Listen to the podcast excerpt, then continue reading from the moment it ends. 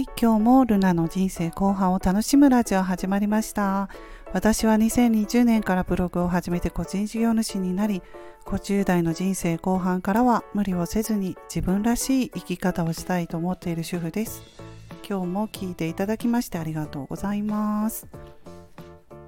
10月2日の日曜日ということで皆さんいかがお過ごしでしょうか？ちょっとね日曜日ということで周りが騒がしいのですみません。はい窓を開けてるんですけれども。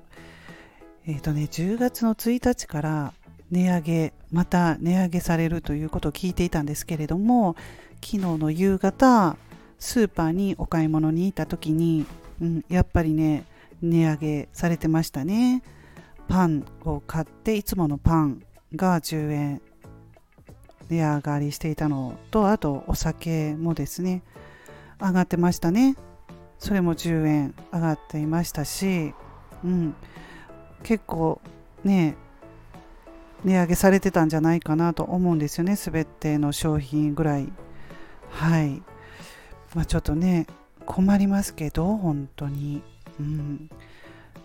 ねどうですか皆さん昨日から値上げされてましたよね。で節約をね頑張ってやっていてももうなかなかどうですか？これ追いつかない感じじゃないでしょうか。うん、それでちょっとでもねこの状況を、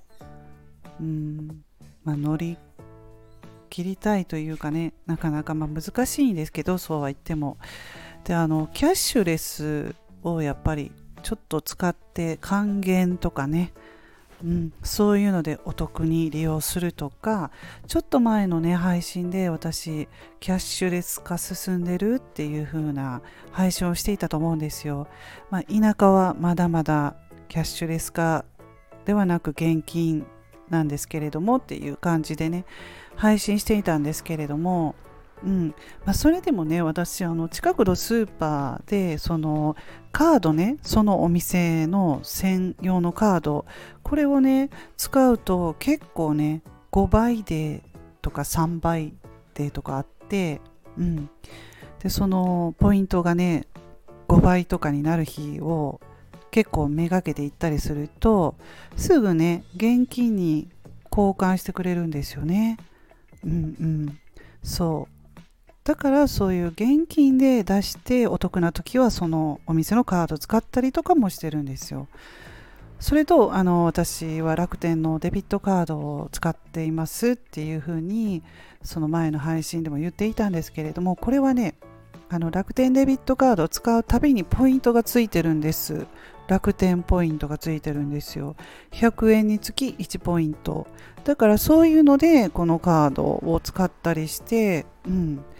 それでまたそのポイントがたまったらガソリンを入れる時とかにそれも楽天のカード使うとねポイントをあのこのガソリン代はポイントで払いますかとか、うん、あとあの Mac を買う時とかも Mac でこのポイントを使いますか利用しますかって聞かれるので、ね、そういうふうにお得に